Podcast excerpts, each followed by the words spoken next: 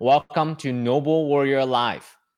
This is the place where we talk about what it takes to build purpose driven organizations.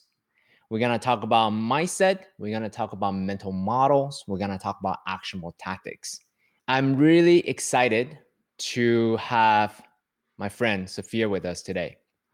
He is the director of advanced digital creation at VFC, so he's an expert in 3D design, prototyping tools, entrepreneurship, as well as teaching disruptive thinking to future generations of product designers. Welcome to the show, Sophia. Thank you so much for being here. Thank you, CK. It's a, it's a pleasure to be to be on your podcast. You and I, we are part of this mastermind group where a group of innovators come together, really tackling both these challenges as well as the opportunities COVID 19 brought to us. So I want to talk to you at, at some point about tackling this challenge at this time. How do we accelerate innovation quickly? But before we get there, I want to first ask you about capoeira. So when I was doing some research about you on YouTube, you I had no idea you're a, a student, a fan of capoeira. So tell us about capoeira.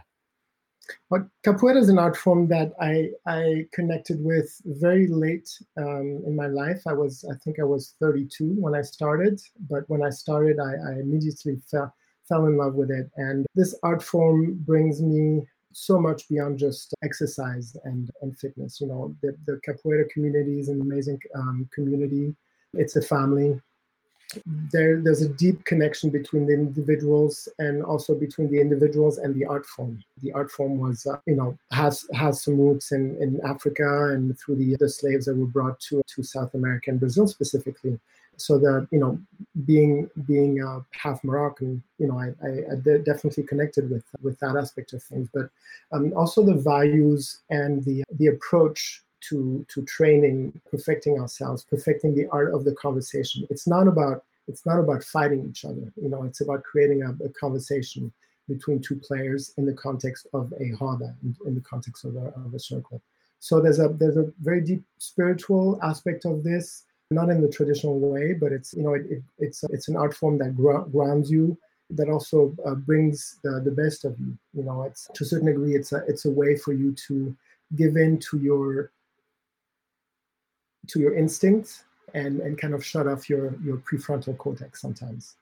I love it. So 32 until how old are you now? How how long have you been practicing? Uh, 14 years. I I I had a years.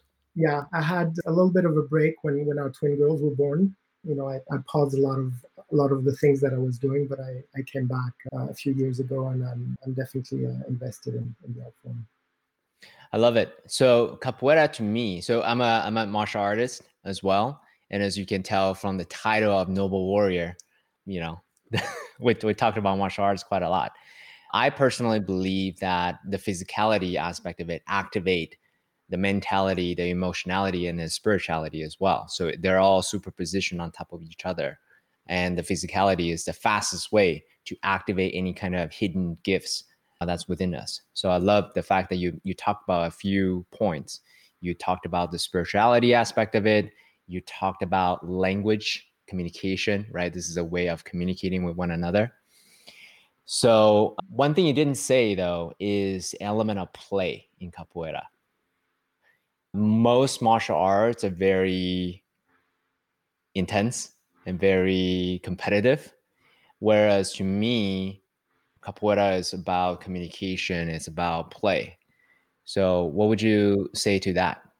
Would yeah, you, no, um, you know we stay when we practice capoeira and when two uh, capoeiristas are in the, the circle in the roda we, we say play capoeira. You know we don't we don't talk about fight we don't talk about uh, performance but it's really the you know it's it's a playful yet very intense. There, there are different capoeira games. There are different ways to to play capoeira there are more physical games. There are more acrobatic ways. There are more slow and you know with a focus on on flow.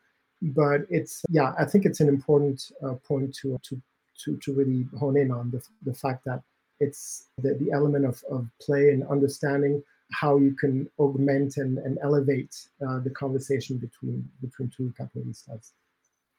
And I'm want to honing down the word that you use, which is flow, and also play uh, a bit. Mihaly Csikszentmihalyi, the guy who wrote the book, the Bible around flow, talks about when you're in the flow zone, it feels a lot like play, but it is also dangerous. It's precarious as well.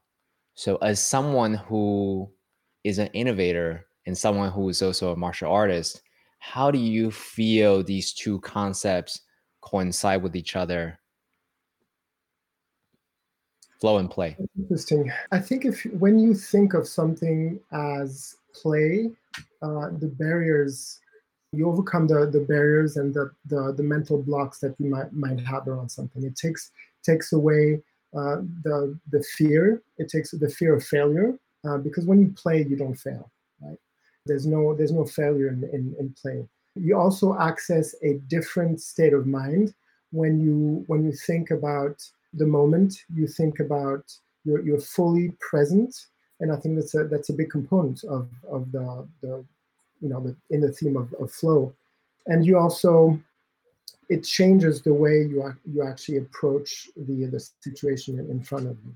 You know, it's you're you're less mentally inhibited, and you open you you open yourself up to possibilities that maybe you you weren't aware uh, you had in front of you.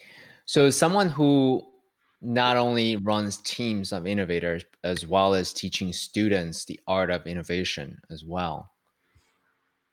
Are there sort of rituals or tactics that or practices that you use to p- put people in that psychological safety pos- position where they can actually say hey it's not it's it's serious at the same time we're here to play as well. Is there any kind of tricks that you've used to help people get into the right mindset to get into a play uh, state of play if I if I do, maybe I don't do it um, consciously. Mm. Uh, but I think an, an important component of this is to always connect with the person behind the title, the person behind the position, the role. You know, we're all human beings. You know, nobody's perfect. We have our strengths and our weaknesses, and being able to tap into the strength of the individual as opposed to you know focusing on their position in society, their position in, in an organization, I think bring, brings out a lot. It also allows us to connect at a much deeper level and really understand when somebody reacts a certain way, you understand the underlying reasons uh, why, why this is happening. And I think in, in, in every relationship, whether it's professional, whether it's uh, educational, uh, or whether it's personal, I try to connect with with uh, the individual. I try to connect with with the person and mm. see how we can build bridges because I think it's those bridges. It's that I like to to speak about that the space in between. You know, this is where the biggest opportunities are. Whether it's you know organizations, technologies, people, the, the the space in between is the one that I, that I believe has the most most opportunities and and you know you see that in when when you build bridges, when you when you connect with others, you know, when you connect people who maybe didn't know each other but share values, I think that that has a, a big you know big role to play in, in, in the success of any any endeavor. Why don't you say more about that in between spaces? I would say you also had mentioned that in one of the talks you gave. I saw that in, I believe it was something like IDS meetings or something like that. I'm curious to know, can you elaborate what you mean by the in between spaces? So that that construct came to me um, pre- pretty early. I was born um, to a Moroccan father and a German mother, so I've been, you know, throughout my life I've been in between two cultures. You know, when we were at school, when I was in Morocco, I was always the German and or, or the European. When I was in Europe, I was always considered to be the, the Moroccan. Also, in my education, you know, I have a, a mechanical a mechanical engineering degree. I also have an industrial design degree, and you know, from the the battles that I that I I witness inside my head every every day, you know, between my my scientific, you know, my my engineering brain and my artistic side, you know, it's it's a it's a very interesting uh, conversation that that leads to sometimes you know sometimes a lot of frustration, but also sometimes some some some fascinating outcomes. So I've always found myself in, in this space in between and, and and seeking that that that space in between. And it's also the realization that I'm not the best engineer out there. I'm not the smartest guy, you know, in in in my circle. I'm not the best designer, right? But you know, being able to find the connections between opportunities, between tools, between people, and activate those connections, I think it is is what has the potential of, of bringing some some really powerful outcomes. You know, it's the same way as um, you and Karen Solomon connected connected us. You know, connected this this group of innovators. You know, being able to find ways to bring together people, forces, tools, organization, organizations that can actually work together and tackle a, a challenge together, I think is is what to me has the biggest the biggest potential out there. And so that's mm. the that's the space in between the, the, the connectivity that I'm that I'm eager to to develop. So let me hear you correctly. Your the, the way you think about it is how do we connect different resources? How do we bridge between different resources? By bridging, kind of thinking about computer science network effect, you are effectively increasing the value, quote unquote, of the entire network by just creating different connections.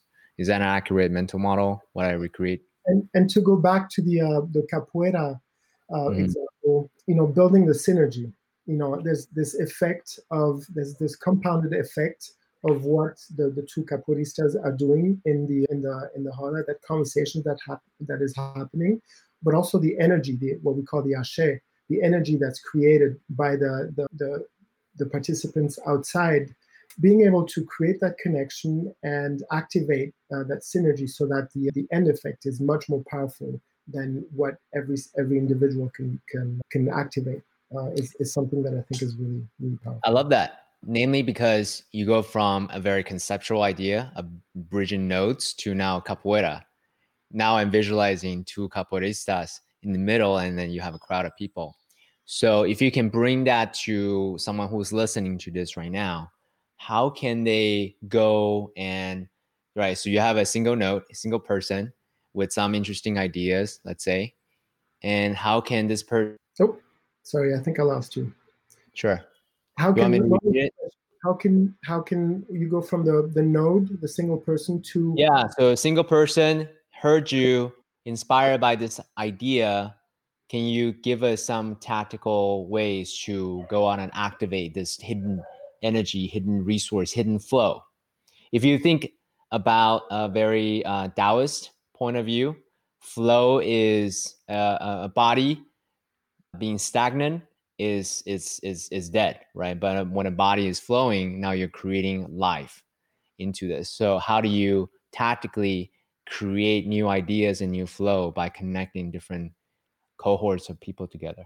I think from a personal point of view the the the most important thing and the, the starting point is really to find your tribe you know find people mm-hmm. who share the same values not necessarily people who have the same background as you people who you know who are similar to you but at least share the same values and and you know be a connector. You know you're a connector. I like to connect you know good people also. And you know identify people who can actually bring something to the conversation. And you, you have you know you talk about flow. Flow is about energy right? You have mm-hmm. to feel there's something immaterial that that happens when a connection clicks you know when when when two people feel that you know the, the there's there's something beyond just the, the physicality of, of, of being next to each other or talking to each other that's pretty powerful.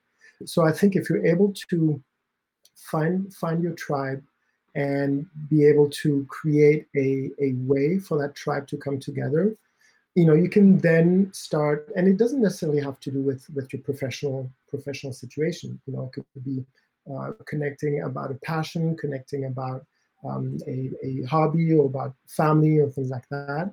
But I think, you know, if you're able to do that, the power of networks, I think, is extremely is extremely powerful. And the power of networks, we see a lot of the, the the dark side of the power of networks. You know, the the way not to bring it back to the to the crisis we're currently living, but you know uh, the way the, the, the virus propagates has been propagating uh, in an exponential way is showing us the the, the dark side of, of networks you know. But there's there's obviously a, a, very positive side side here and the this this power of networks and i'm not even talking about social networks but those helps those are platform that platforms that help. But just being able to to to connect and and you know connect about a specific topic and maybe work together to tackle this specific challenge you know whether it's it's local it's personal it's helping one of the one of the people in the group or it is uh, societal or humanitarian. You know i think there's a, there's a, an amazing opportunity to to to come together and each bring each play our part and each contribute to to this this force that that's going to take on the, this challenge. Thank you Um, well, I do want to drill in on that a little bit more because let's say, again, I'm I'm inspired by this idea. I want to connect. I want to find my tribe, but there's so many different modalities, so many different zones or sphere of influence I can start. As you said, I can start from the personal to the family level to the social level to a hobby level to a societal level to a global level. There's so many different paths yeah. that i can pick right? There's so many different social platforms that i can pick from from the known social network to the unknown or uh, strangers right? The reddits the the, the twitters like yeah. all of that. So there's the entire uh, space of different possibilities. Do you have a uh, rubric as a way to say hey think about this, this, and this to yeah. pick the most optimal ways to find your tribe? I think it's I think it starts with sharing your thoughts, sharing your passion, voicing, you know, get your voice out there, get your message out there. Each and every one of us has a personal message, a personal vision. And it's important if you keep it to yourself, nobody will know what you're about, you know. And I've found um, I've been in my professional role, I've been asked to to speak, you know, in several conferences and share my thoughts. I would get the most out of a conference, not by attending the conference and seeing what everyone else sees, sitting down and hearing what everyone hears, but I got the most out of conferences by stepping up and and and talking about something, presenting something. You know, knowing realizing that I'm not the subject matter expert. You know, there are people who know a lot more than than I do but maybe these people are not there right now you know and and so whatever i can share i'm more than happy to share.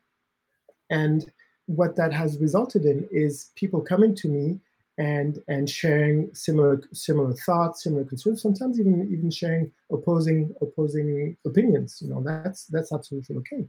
But you know putting your voice out there invites people into your into your your point of view into your space and that's a good starting point because then you can you know you you're effectively building your own tribe like this you know not not that you're an evangelist or a you know someone who's who's starting a new a new sect but it's just you know putting your values out there and inviting others to connect with you.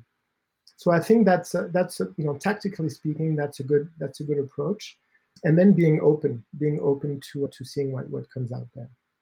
Mm, thank you I think you describe the impetus of Noble Warrior Podcasts perfectly. When I was trained academically, I my thought was I won't share my voice until it's perfect. But that perfection is so elusive, you never get there. And at some point I just like give up. Yeah. But my friend reminded me to say, hey, CK, you don't need to be the guy with all of the answers, you know, the monk from the mountaintop with all of the answers you can be the documentarian of your own journey. And you just share uh, one your curiosity and then two talk to other people who maybe your teacher maybe a, a peer maybe a student. And then those are uh, aligned with your curiosity your your affinity for intellectual questions. They will follow behind you. So my personal transformation in, in all of this in starting noble warrior life is that no longer I'm about achieving an outcome, a massive amount of audience. Obviously, I appreciate that. But my payoff right now is is is happening right here. It's the connection with my guest, and so thank you for for capturing everything that I my my personal journey. Thank you for for making it happen. Yeah. Okay, so share my voice, starting a podcast, right? Interview interesting people. Anything else about creating and, and unleashing the the power of the network? What's next? So once you've you've created you've created your tribe, you I think it's it's important to be able to identify how to best connect and how to drive certain outcomes out of out of this. Very often groups are formed and but nothing really comes out of it. So setting an intention is is very very important. You know, why am I reach reaching out to you right now? And you did that very well when we first talked uh, talked about this podcast. You know, it's part of your your questions. You know, what is your intention coming out of the, this this experience? And being very clear about what the desired outcome is, uh, and not being afraid of of aiming of starting small. You can aim high, but start small. Because if you think too much about uh, where you need to, where ideally you want to land, you, you know you, you might you might get uh, disappointed because it will take time to to get there not everything will will, will come as, as quickly so you know starting small being being okay with failing you know this is another thing that we teach in our in our product innovation class product design class. Part of the design thinking approach is is about making sure you give yourself the space to fail fail fast fail often but put something out there. Put something out there get feedback and improve you know. It's also the you know the, the idea of kaizen. It's it's the idea of of not overthinking the the result that you're trying to achieve but continuously improve what what, what you bring and ultimately you know making sure you're very clear about where where you want to be so once you once you activate your tribe and they all everyone understands um, why they're there and what they can contribute, I think it makes the conversation a lot, lot more productive. And it's it's also it's actionable and it's also you know purpose oriented. The purpose I think is what inspires people. You know, a higher purpose, a noble pur- purpose will will activate you know people who have the same values. Can you define that word purpose for us? Because purpose is a meta description of something, right? And it could be mean something different for me versus for you. So for you, what's purpose for you? So that's a that's that's a loaded question right there. There's a lot of thank lot you. Of, I I'm really really good at asking loaded questions. Please please. So for me personally, I'll I'll, I'll share my my personal inter- interpretation of this. Is it's an it's an underlying thread, an underlying narrative that inspires you day in day out it's something that you know that drives every action whether it's consciously or unconsciously and it's it's the desire coupled with so the desire or the intention coupled with the effort that will ultimately um, allow you to put all your initiatives all your your endeavors align them all uh, towards a single a single outcome. That outcome can be can be very focused. It can be also pretty broad, but as long as it it activates all your you know all your internal well your internal framework, but also all your individual actions um, and aligns them all. I think you've you've that's that's when you've, you've created a purpose for yourself, and, and that's when that's that's when you're actually able to to define it and share it with with others. Mm, thank you for that.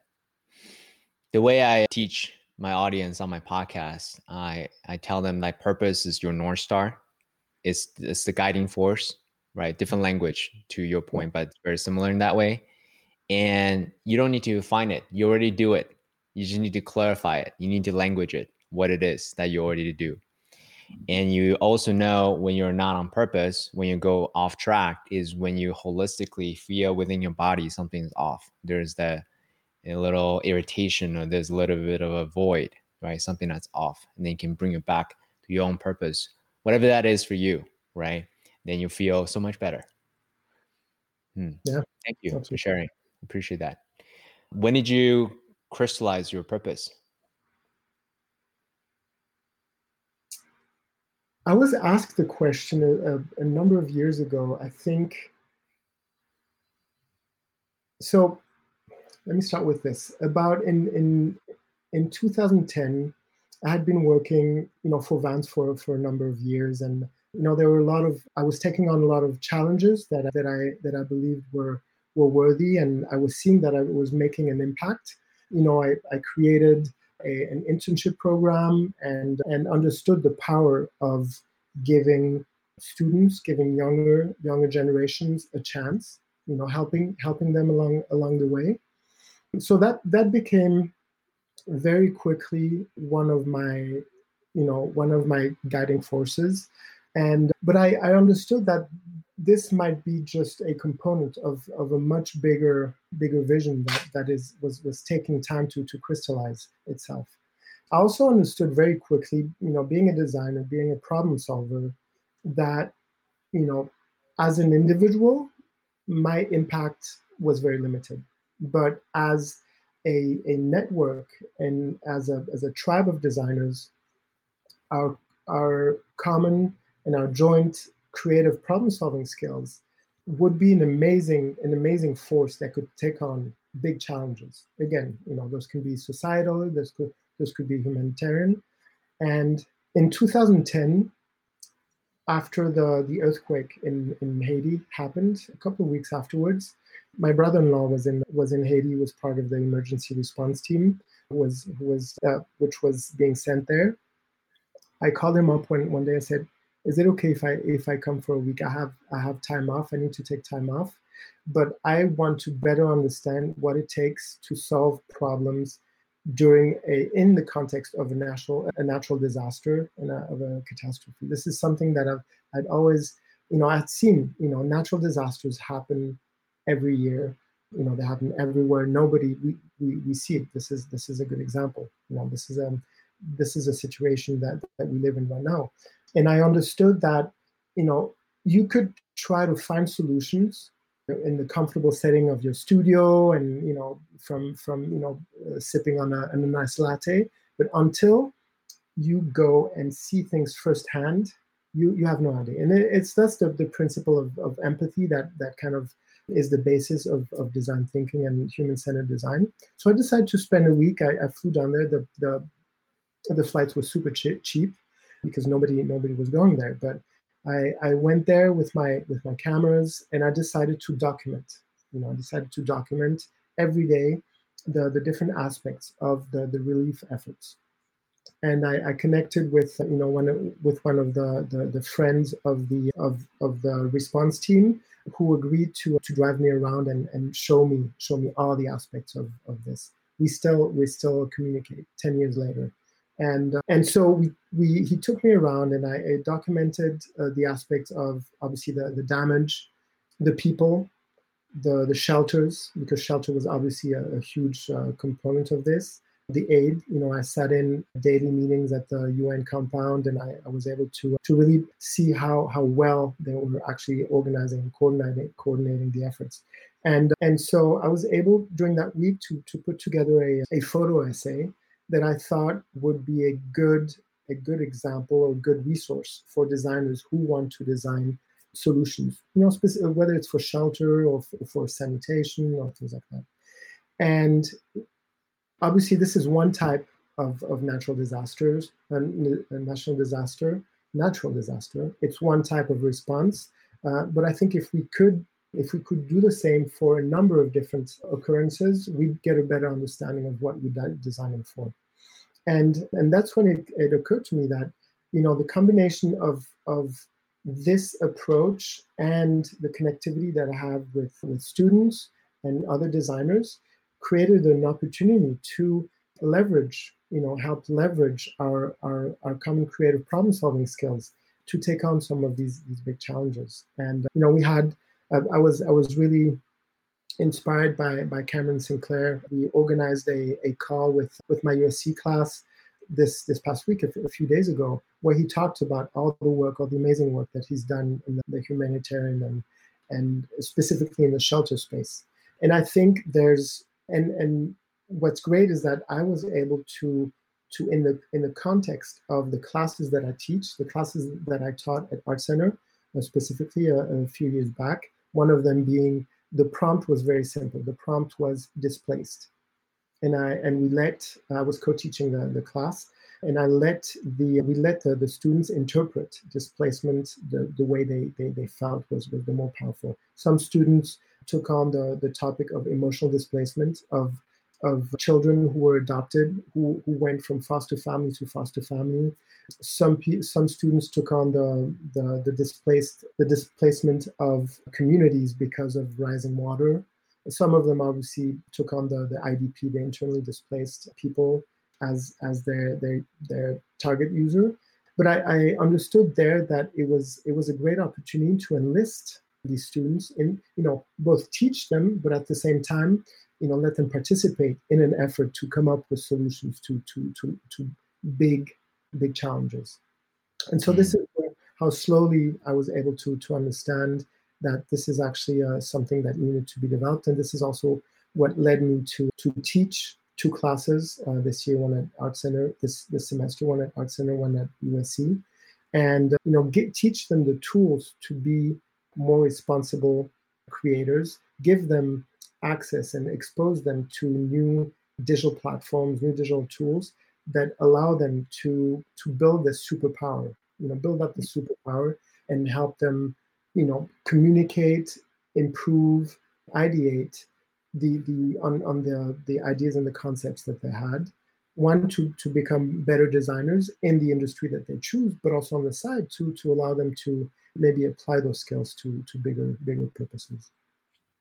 So over the years, I've interviewed hundreds and hundreds of different entrepreneurs. And although the podcast is this is going to be podcast number 60-ish, right? Around purpose-driven entrepreneurs. And I think the example that you just gave is the perfect illustration of the outliers that I've seen who are the most successful, who are the most out of the box thinkers regarding it. And let me underline a couple of points for you. One is you the the new entrepreneurs the designers the problem solvers usually what they do is they design from an arm, armchair hmm theoretically let me think about how do i solve this problem and that's okay but the most accelerated path that i've seen the quickest way to get exactly what the customers the end users need is to go to the source as quickly as possible so that way you can have rapid feedback loop and then also really get an emotional gauge of whether or not the solutions that you're even thinking about is hitting the need. Is that an accurate reflection of what you did? Yeah, absolutely. Beautiful. Uh, second thing that I want to also underline too is you can solve problems from multiple different ways. And there's the left brain approach and the right brain approach. The left brain is all about cerebral. Logically, here's how we solve this problem. Right brain is all about emotional.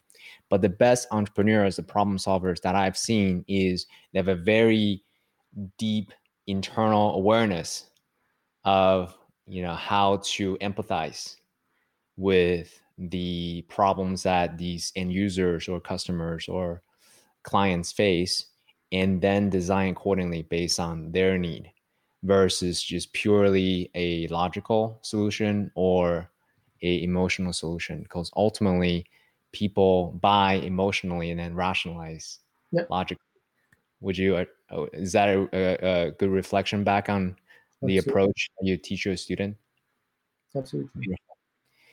So I want to uh, bring us to this time COVID, a lot of people are furlough, right? A lot of individual designers, engineers, technologists, roboticists, all kinds of people, right? And they see this, and there's a lot of desire to, I want to help. I may have some set of skills, and I may even assemble a small team. But the challenge that I see is let's say they come up with the prototype does that mean that they need to now go and create a marketplace? You know the get the source the funding source the the the factory source the the fulfillment to build this whole thing? Or are there more accelerated way to collaborate together to to make the prototypes fast to give it to the end users to procure the resources necessary to the from the hospitals or the doctors or wherever from your point of view as a systems thinker do you have any recommendation? Bring it to a specific individual a group of innovators like the, our mastermind right? Come up with let's say uh, a snorkel mask hack to build either a filter or a air purifying thing. What should they do? So this was this was actually something that very recently has has become a an opportunity that that I did not anticipate would present itself because you know I I myself had was was struggling a little bit to to find and connect with with like-minded people. You know, I've, obviously I've have my network and I've, I've built I've built several tribes around specific specific topics, but you know, outside of our, my my professional environment, and and we have the innovation team at VF really came together and and is in the process of, of coming up with, with some some amazing solutions and have activated a number of uh, initiatives and things like that. But that was that would tackle one aspect of, of the crisis. There, there were more immediate needs that that I think uh, you know needed to be to be tackled. And before yourself and, and Karen connected connected me with with the amazing group that that we're now part of, it would have been a little bit more difficult to to have an impact because I, I don't have all the equipment or the, the resources that, that I needed to to be able to execute on some of the ideas that I had. Um, also, you know, didn't have everything figured out. And I think, so that being said, there are platforms, there are websites um, out there that that attempt to centralize a lot of that that information, connect those who need equipment with those who are able to to produce I think one of them that was brought to my attention, I think is really good. It's it's Amer- America Makes. So it's it's a I think it's a federal resource, a federal website that that aims to to connect you know those who are able to provide support from from a advanced manufacturing, 3D printing, additive manufacturing point of view with with entities, individuals who need uh, uh, a, a PPE and and beyond so there, there are a number of platforms that, that are up and, and running that, that connect people who can help with people who need, need the help. But in this specific case, the, the case that you mentioned, one of our doctor friends came to me with a, with a challenge. You know, his, his colleagues at the hospital where, where he works in had, had identified uh, an opportunity to use full face snorkel masks and connect them with inline HEPA filters, you know, the, the types that, that you, connect to uh, to CPAP machines. But that connect that connection, they could not figure out how to to to make it a lasting connection that could be clean, that, that could be durable and things like that. And so through his wife and my wife, you know, we are able to to to chat and then he explained the, the project to me. And I was very, very quickly, it's a very simple object, it's a very simple product was able to to design in CAD a, a connector that would that would allow them to to connect um, the two components. Because I don't have a 3D printer at home, you know, we have 3D printers at, at the Vans headquarters in Costa Mesa, but you know, we're not able to to go there. I I couldn't have I had an idea and I had a CAD file, but I did not have a way to to print it. And through the the the group that that we founded that we we call the Mafia for Good, I was able to connect to uh, to one one person specifically, Kevin Bass, who who helped me. He had a uh, 3D printer. Now he, I think he has a number of 3D printers at home, and we are able to to quickly execute, quickly 3D print a, a prototype. And then I gave it to the doctor, and he was able to, you know, the next day he was he was back at the hospital, tested, give me some feedback, and then and then now we're we're in the process of, of printing a, a number, I think 250 of them and at the same time 250, 250 yeah. That's awesome. That's great. I didn't know that. That's great. Amazing and, and this is all this is all thanks to not only kevin but his connections. And I think you know this is this is really a group effort. We each brought not only those who connected the dots, but those who were able to participate a small aspect of the, the solution. You know, we, we all came came up and it's something that's that's making a, a difference. There are a number of, of hospitals and, and frontline workers that need that need help right now. This is a very small um, drop um, in the ocean that we're we're providing, but you know by collaborating and making making our our part a 3D file available to to those who maybe have opportunities to print, you know, local for local, and and help out local local frontline workers and doctors. You know, we can we can make small small difference in the lives of, of, of those who help us. You know, we're not saving lives, we're just preventing those who are actually on the front line, saving saving lives to get sick themselves because they have families you know they have they have a life. They're, they're giving everything that they have and, and it's absolutely one of the noblest things you can you can do. Well i mean i, I want to make a tiny correction there. You said we're not saving life. I beg to differ from my point of view because the name of the game for this covid-19 problem is not necessarily a symptom relief per se although very very important. To me the the most dangerous part is how how how viral this thing is because if you get it on on average you you pass it to three people and then by definition that's exponential like super super quick right? So this type of preventive measures to me actually holds the key to flatten the curve or curb the disease or the viral spread or whatever you call it is to mm-hmm. me the most important thing so my friend good work there yeah that's awesome i'm so happy to hear that 250 masks will be made. Yeah. And uh, you were you were instrumental in making that happen. So yeah. I appreciate that. So thinking ahead though, let's say all right, so this is a doable solution. We're hacking an existing product. We don't need to build something brand new from 3D printing or molding or things like that. And it's possible we can also upgrade it to something else instead of just a passive filter we can hook it up with another pump so now all of a sudden it's an air purifying thing happening just within a system and we can make it let's say a hundred bucks versus fifteen hundred dollars right? So that's a very doable solution. So say that's the direction that this group of innovators again we're using this as an example want to go. Are there ways to their marketplace of ideas or prototypes that you can point whoever's listening to this who aspire to build something similar? Yeah, there are a number of them, and, and the group uh, that we're part of has been really good about um, sharing a lot of these resources. We'll have to find a way to get them to the audience because I don't know them um, off the top of my head uh, mm-hmm. resources that people can can go. One of the, I think, one of the most impressive one was the, I think it's called the Coronavirus Tech Handbook. Um, sure.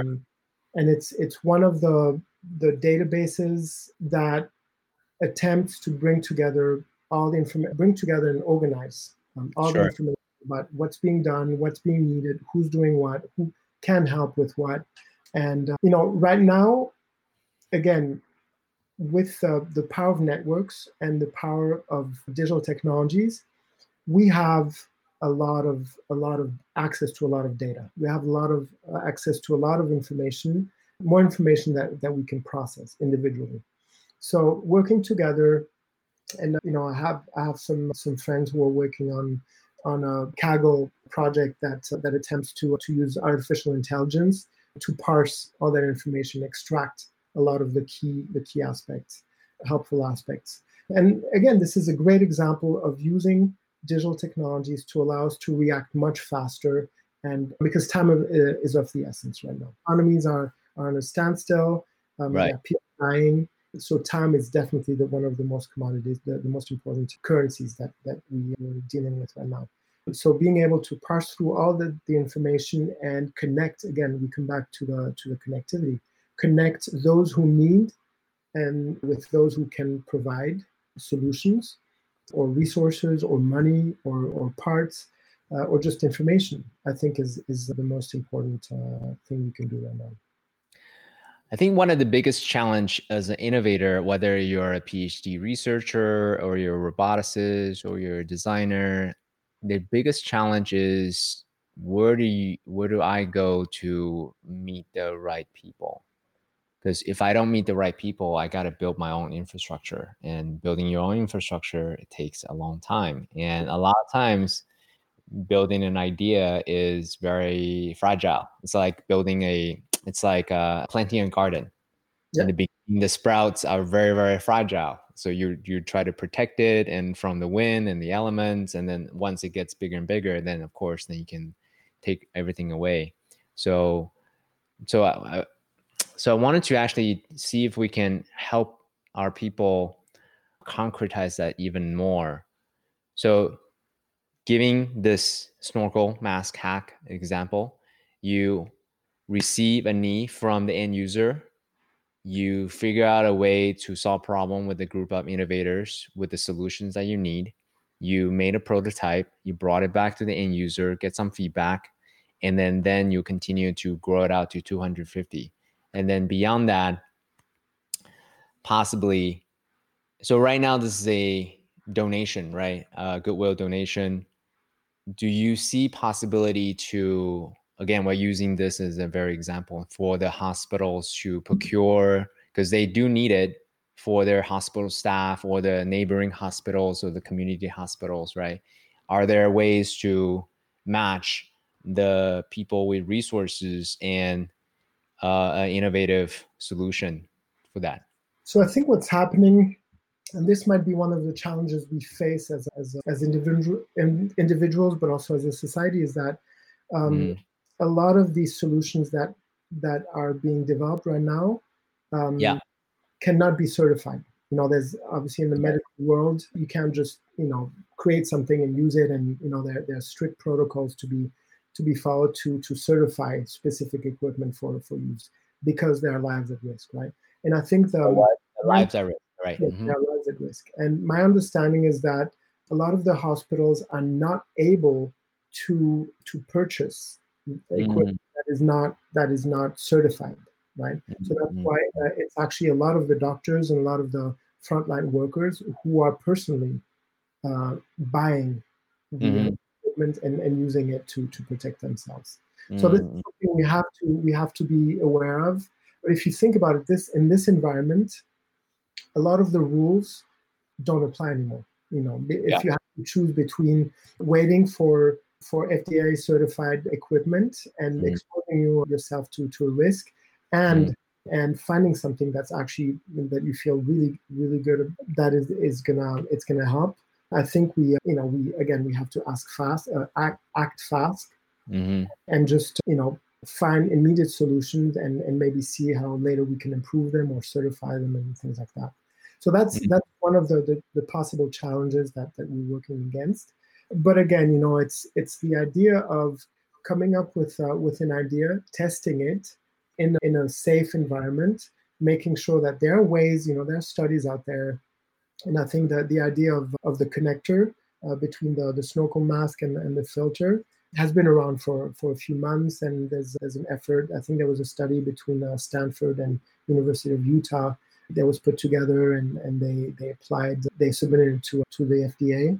It's pending, but again, it's it's a matter of, of really understanding what can be done now, testing it, and then improving on it. You know, improving mm-hmm. on it, making sure that you take the, the right precautions. And again, it's it's about seeing what's being done and, and working together to come up with a solution that is um, as close as something that is that can be certifiable and and that comes down to to being able to see what what was done somewhere else at another time you know i think italy there was there was one of those designs that, was, that was uh, developed in italy first and then in the united states too so you know it's not again you know we're not aiming for the perfect solution right here because that perfect solution will take some time to to develop, but we're we're bridging the gap between what is needed and and, and what is available in this uh, in this time span. Yeah, as we were speaking, somehow Steve Jobs, how he calls his people pirates, kind of come to mind. So now's the time to be a pirate. Just get it done. Yeah.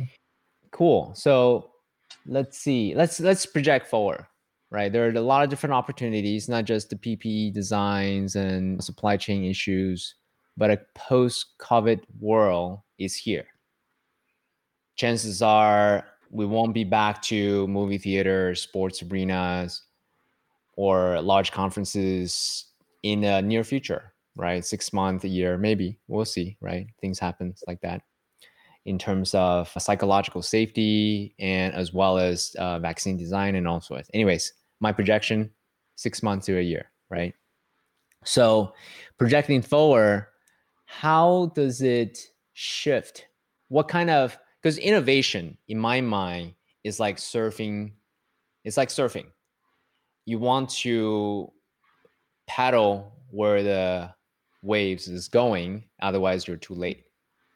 So are there trends that you see as someone who is responsible for innovation for VFC that you use or that you see right now and also what's the rubric that you use to identify future opportunities yeah no i think it's uh, it's something that i that i spoke about in in, a, in another webinar mm-hmm. You know if you if you think about the current situation and and and where we are the, the tectonic plates have have shifted dramatically. You know, mm-hmm. uh, effects of what we're living on, we're living uh, right now, are here and and will most likely be, be permanent. Certain aspects of, of those effects might might be here for, for a long, long time, and that might completely change the way we, we behave as individuals and as societies. And so, given my my background and my my area of, of interest professionally, I'm, I'm looking at digital technologies and I'm realizing that our threshold for acceptance of some of these digital tools and, and platforms has been lowered. All of a sudden, everyone been lower. Um, every, yeah, lowered. Everyone uh, suddenly um, has become pretty proficient at at remote collaboration. You know, running Zoom meetings, running Zoom classes. You know, mm-hmm. everyone. From first grade or or preschool teachers to to college professors, you know, have mm. have had to to pivot on a dime. Mm. And so, what's really interesting is that you know a lot of these digital technologies are now um, becoming the only way to maintain continuity between you know what we are doing before and and and what we have to how we have to adjust right now.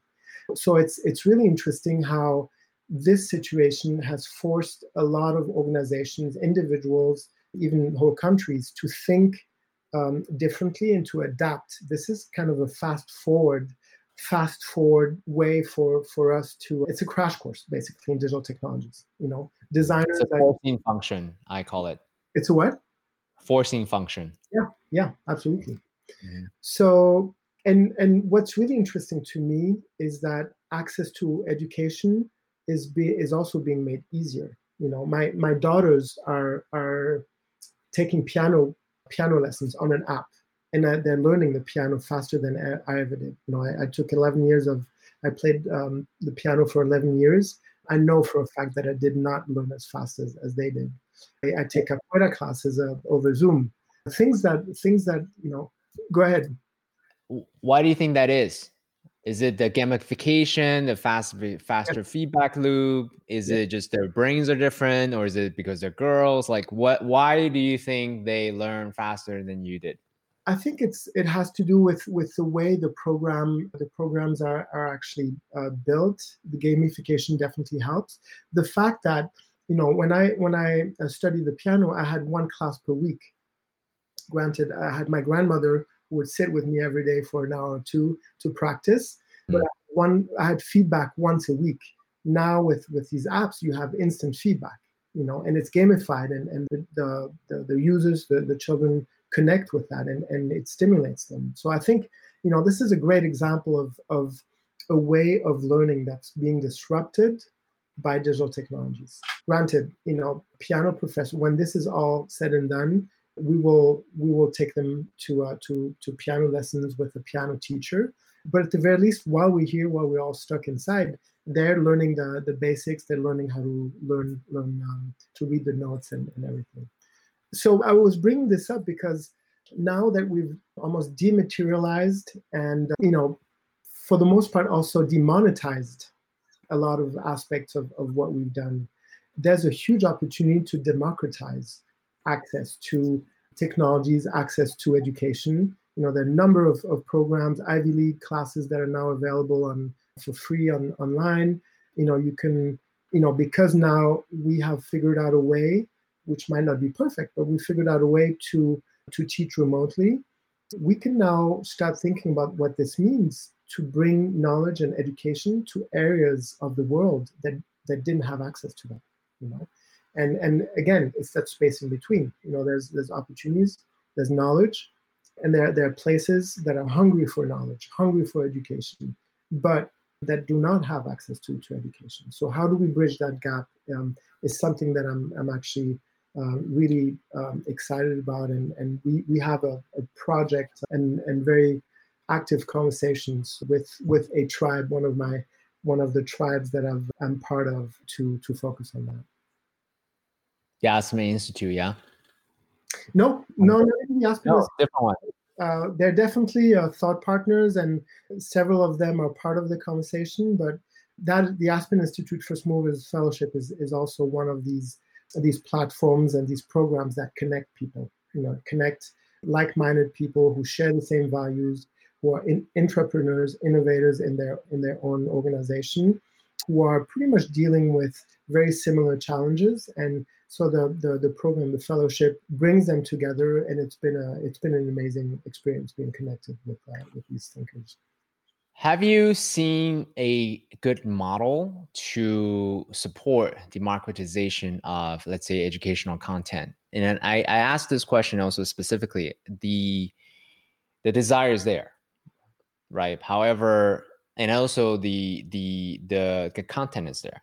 However there's infrastructure costs and cost of hiring the, the professors. You get what you pay for so to speak. So the idea of democratizing uh, content is great. Let's say khan academy youtube is being you know tremendous there but the quality varies yeah. right? So have you seen a good model where hey we can have a sliding scale based on your wherever you're located or some kind of a way. So that way there's still fairness there's still supportive synergistic circle from the users to the people providing the service. So i think what's important to to to know that is is that when so through digital technologies and i, I refer to the the six d's you know the 6d construct that, that peter diamandis has has come up with has developed and i think it, it works really well. In the in the context of education you are a lot of the the content all right you, you can't just say 6d construct and fly past that. Can you tell us what 6ds are? Okay so it's it's uh, if if anyone wants to look it up i think it's pretty powerful. It's the six d's of exponential transformation. So it starts with digitized mm-hmm. uh, deceptive or deception, disruptive, mm-hmm. demonetized, materialized, and then it ends with democratized. Mm-hmm. So, mm-hmm. you know, I'll, I'll give you an example. Because of a single event right now on the other side of the world, our life, our work, and our education have been, I would say, catapulted into this new space. Um, mm-hmm. the only way we're connected is through digital technologies, right? And mm-hmm. and you know, if um, we didn't have electricity or Wi-Fi or internet, I don't know what we would be doing, but uh, it, would certainly be a little bit more more complicated. Mm-hmm. Um, so the transition started very deceptively, as did as did the propagation of the virus. If you look at the curve, you know, at the very beginning it was just a few cases, and then slowly, slowly, and then all of a sudden you saw that that knee of the curve, right? But it, it started deceptively slow, but it was global, and it disrupted our day-to-day lives gradually. Mm. Uh, then people came together. You know, uh, they came together. They offered up what they what they had to help others, and this is still happening for free. You see all the um, all the mini concerts uh, together at home. Actually, there's a there's a major concert right now that's that's happening you know that's on youtube that's going to be uh, going on live uh, for another few hours but this content has been completely de- demonetized free concerts free webinars free classes, free free resources, and things like that. And on a more practical level, because we're not all in the same place anymore. We don't work in the same place anymore. Everyone is kind of you know in in their own in their own space. We're now forced to conduct our business, our classes, uh, in a dematerialized dematerialized way. You know, the learning apps have have replaced school books, so everything is digitalized.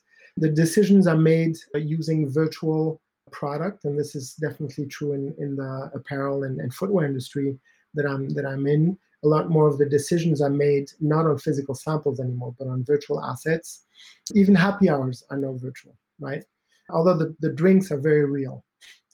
So, but the, the last point that I'm, I'm really most um, interested in is that that the topic and the, the theme of democratization. You know, we, we haven't quite gotten there yet, but access access in general, with a big A, will soon be democratized. We're, we're mm. starting to understand the mechanics of this and we're starting to see the, the opportunities.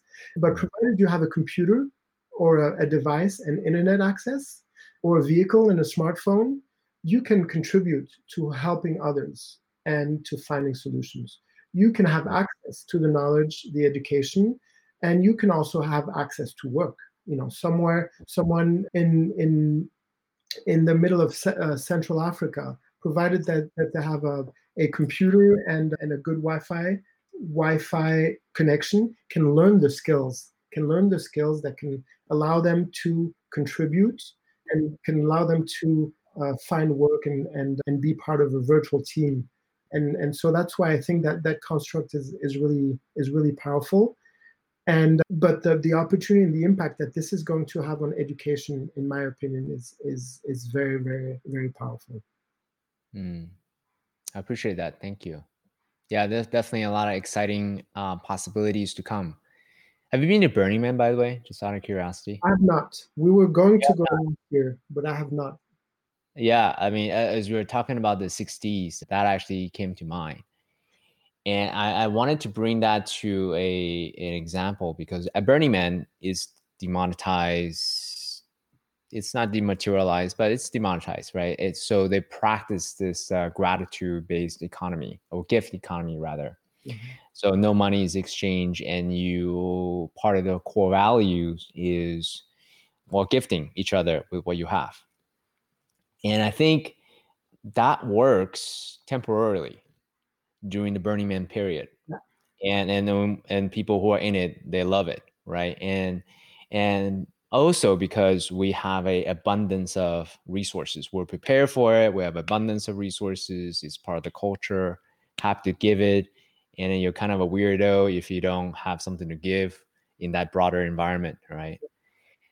So I think implicitly in the thing everything the 60 that you talked about the the implication of that is we have lots to go around. Abundance of resources talents gifts products and services to to go around. Is that a accurate assessment of what you said? Absolutely. yeah. And i think I, th- I think we're living this right now. You know we're, li- we, we're living a modified version of Burning Man right now because everyone's compelled you know, again, all bets are off.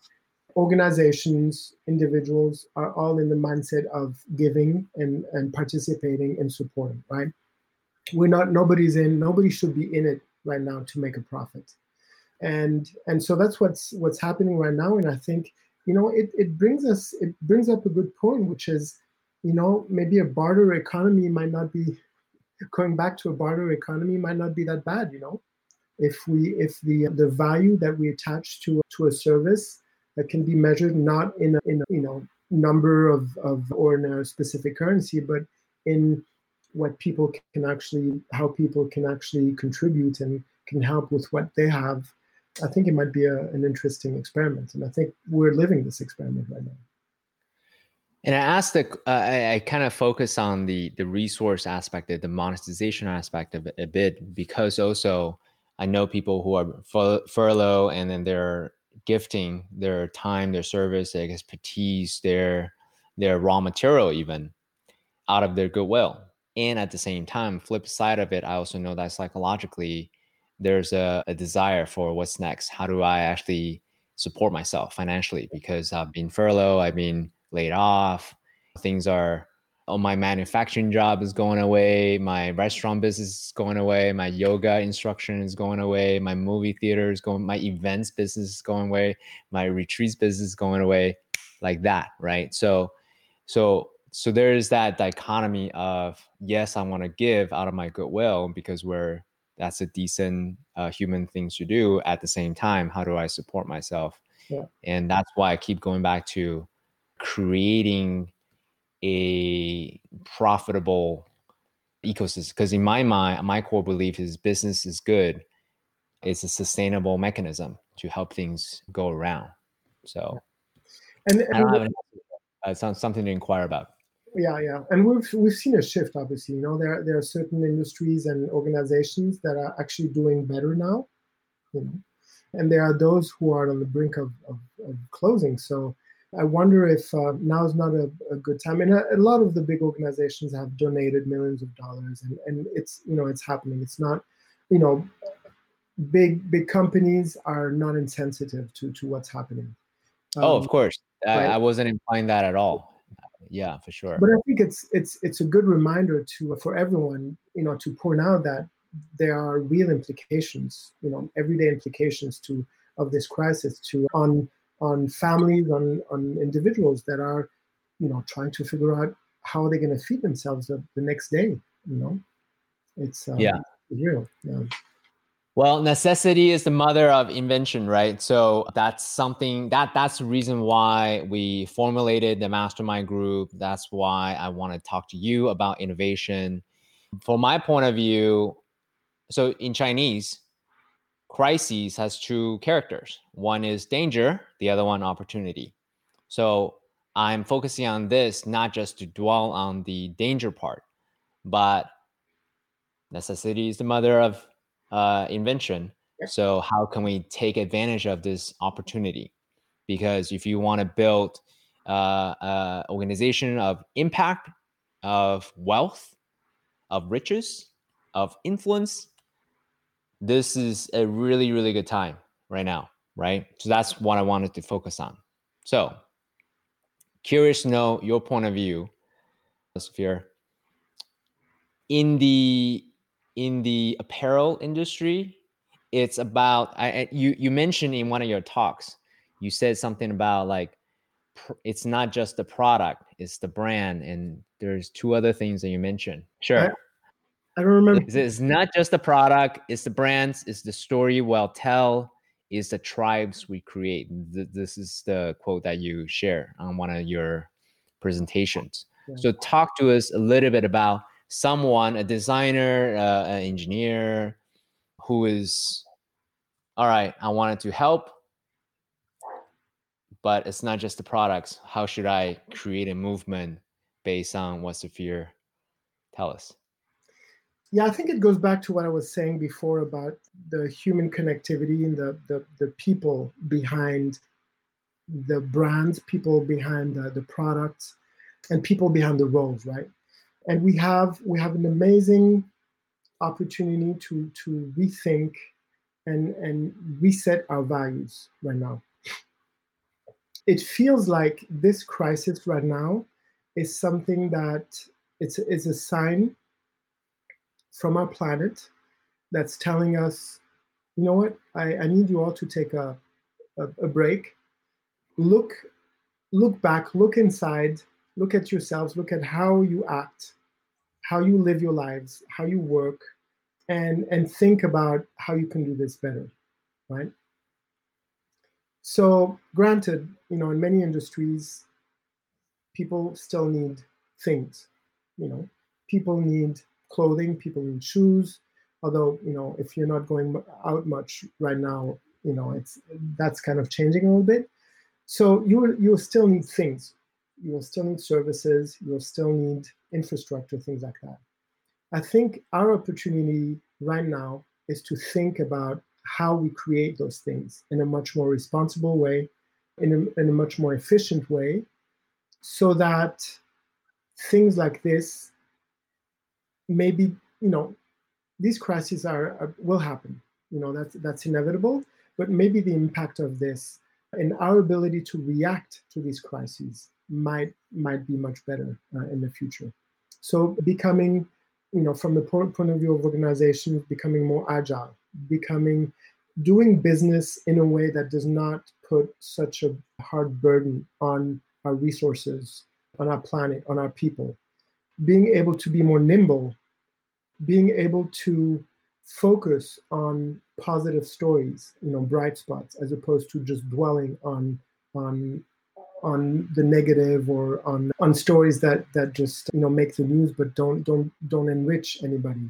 I think this is a tremendous opportunity that that we're we're facing, and everyone should spend some time introspectively and and and, and think about uh, how they're contributing to to society and how they're contributing to to to this this planet and how their actions are actually impacting the overall dynamic of of of our humanity if you think about it. And i think together we have the opportunity to if we if we come together and if with the right values and the right intent we honestly commit to improving and rethinking our, our way of doing things, our way of life, our way of maybe even putting value on success. How we define success, in my opinion, needs to change. It cannot, it should not be attached to how big your bank account is.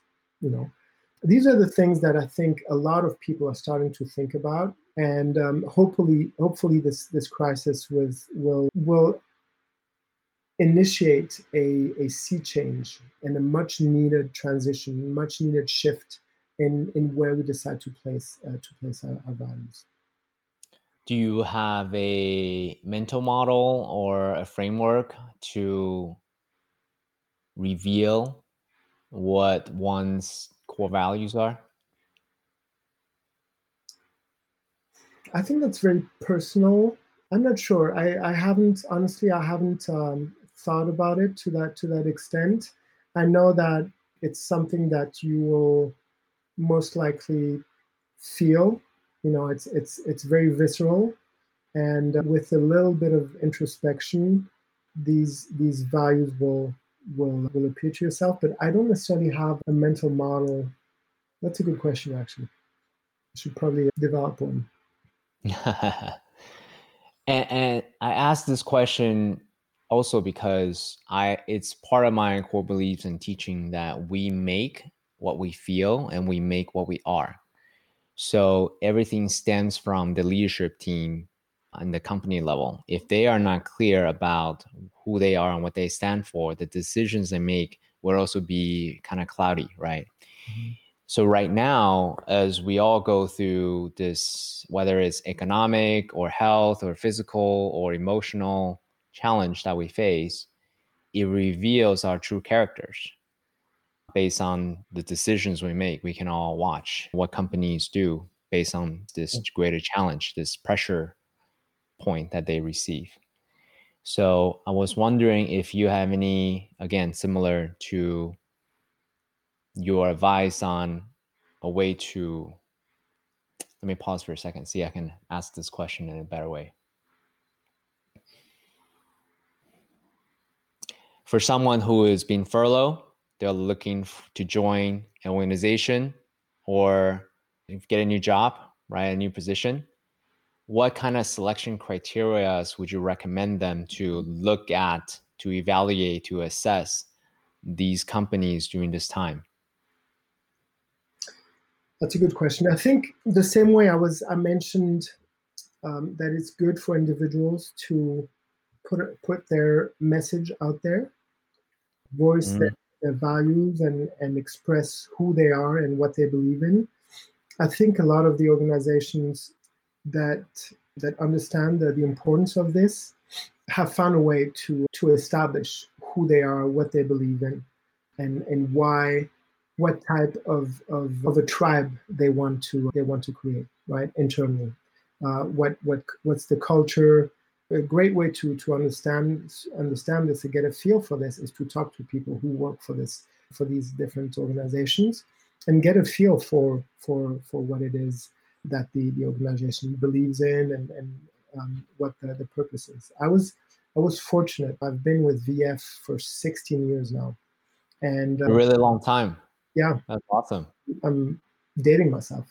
Um, yeah, but I um, I spent 13 years for the van, at the the brand at the Vans brand specifically, and then the last three four years, yeah, three four years for the the VF innovation in, inside the VF uh, innovation team, but always connected to the the Vans brand and, and working from the, the headquarters, and the value the values that the, the organization has developed and expressed and and embed in every transaction and every every activity every message i think is, is really powerful. And and I, I think it makes a huge difference. I would not be with with uh, the organization uh, for this long if that that wasn't the case. So i think it's important to to to make sure that the organization that you're joining shares your values and the way to do this to to ensure this is to to really do your do your research talk to people who who have spent some time there and and and see what they have to uh, what they have to to share you know? i think part of the challenge with any kind of well value driven marketing or value driven declaration whichever way you look at it is it's how accurate how true does the organization embody what they say they uh, aspire to achieve right? So so and a lot of times you got to read between the lines of what uh, these people tell you what they actually do and what you actually receive. And i think that's very much a, a, a internal awareness that one needs to calibrate with and bring it back to what you were saying earlier about empathy it's really important that you have uh, calibrated your own internal awareness such that you can gauge the feedback, the data that you get from whoever you talk to within the organization, and also what the company, what the organization put out in the public communication. Is that an accurate way to reflect what you said? I think yes, and I think also it's a very dangerous game to play to put out a message that not that does not truly resonate with who you are as an organization. I think people can can see right through that and again if just trust your guts when and your gut feeling when you're when you're researching or when you're you're finding out about a specific organization because it's it's in the everyday actions it's not so much in, in what the posters say what the banners say what the, the motto says but it's it's really in the, the the action the everyday actions that you see whether the message matches the, the, the reality and i think that the, the more successful brands have understood that and are really, you know, focusing on this and, and putting a lot of importance on, on this. Mm. All right. So looking forward, my friend, let's let's let me ask a couple more questions and then we'll complete. Okay. Mm-hmm. So for people who are watching, the designers, the engineers, what opportunities should they tactically do more research on? Because Safir has recommended them to to do so. You, you had talked about democratization of education, anything around the apparel area. In terms of uh, opportunities to create a micro brand, let's say I'm just throwing out a random example, another Tom Shoes, obviously not, but something like that, or anything that's like, hey, if I were recommending to my daughters if they're starting a new apparel brand or mm-hmm. active sports brand or something like that, I would look at these areas. Anything tactical like that? Yeah, I would say so. First, first of all, now is probably the most challenging time and um, and environment to start something in. But in any case, I think if you one of the most important factors for for success is the passion that you as an individual bring um, to what you do. Okay. And again, when I when I look for candidates, when we, we hire, I think seeing someone who is incredibly passionate about what they do is a great indicator of their success as a, as a team member. Mm. So if you if you go into into and and want to create a business, make sure you do so in a space that you're absolutely passionate about because you're going to spend all nighters, you're, you're going to sweat blood and tears in the endeavor and in the, in the process of establishing it and do it for the right reasons do it because you have a, a, message to share you have something to share with with others don't do it because you want to get rich don't do it because you you want to be famous but i think if you focus on what through your brand through your service or your product you can bring others and are deeply passionate about chances are people will recognize that and will want to support that. And again, it's not about the product. It's not about the product, but it's about what drives the people who contribute to bringing this product to uh, to reality, to life. You know, and I think this is this is again the the act of of purchasing, signing a check, pressing add to cart, and actually checking out is is a deeply emotional act, right? So being able to connect with your audience, speaking to their heart, speaking to their brain too, but what's really gonna going to drive drive people to act is is if they feel emotionally compelled to to act and to supporting your, your organization and your, your business. I think that's to me that's probably uh, one of the most important things. And then obviously you need to, to make sure you know what you're doing, knowing that you're always a student. There's always opportunities to learn. Nobody knows everything nobody has all the clues but if you adapt adopt a, a growth mindset and realize that you can always get better and you can always learn more and and you surround yourself with people that you believe can help you. Chances are that you'll put a lot of the, um, the critical factors of success on, on your side. Mm, thank you. That actually was going to be my segue question to are there tactical ways that one could demonstrate leadership during this time of uncertainty within a existing organization or community so let me do a quick recap to see if you wanted to add anything on top of that everything you said is be passionate be competent be helpful share your voice anything else beyond that to demonstrate leadership during this time of uncertainty within an organization? I would say be selfless. You know, it's be not selfless. yeah, it's not about you.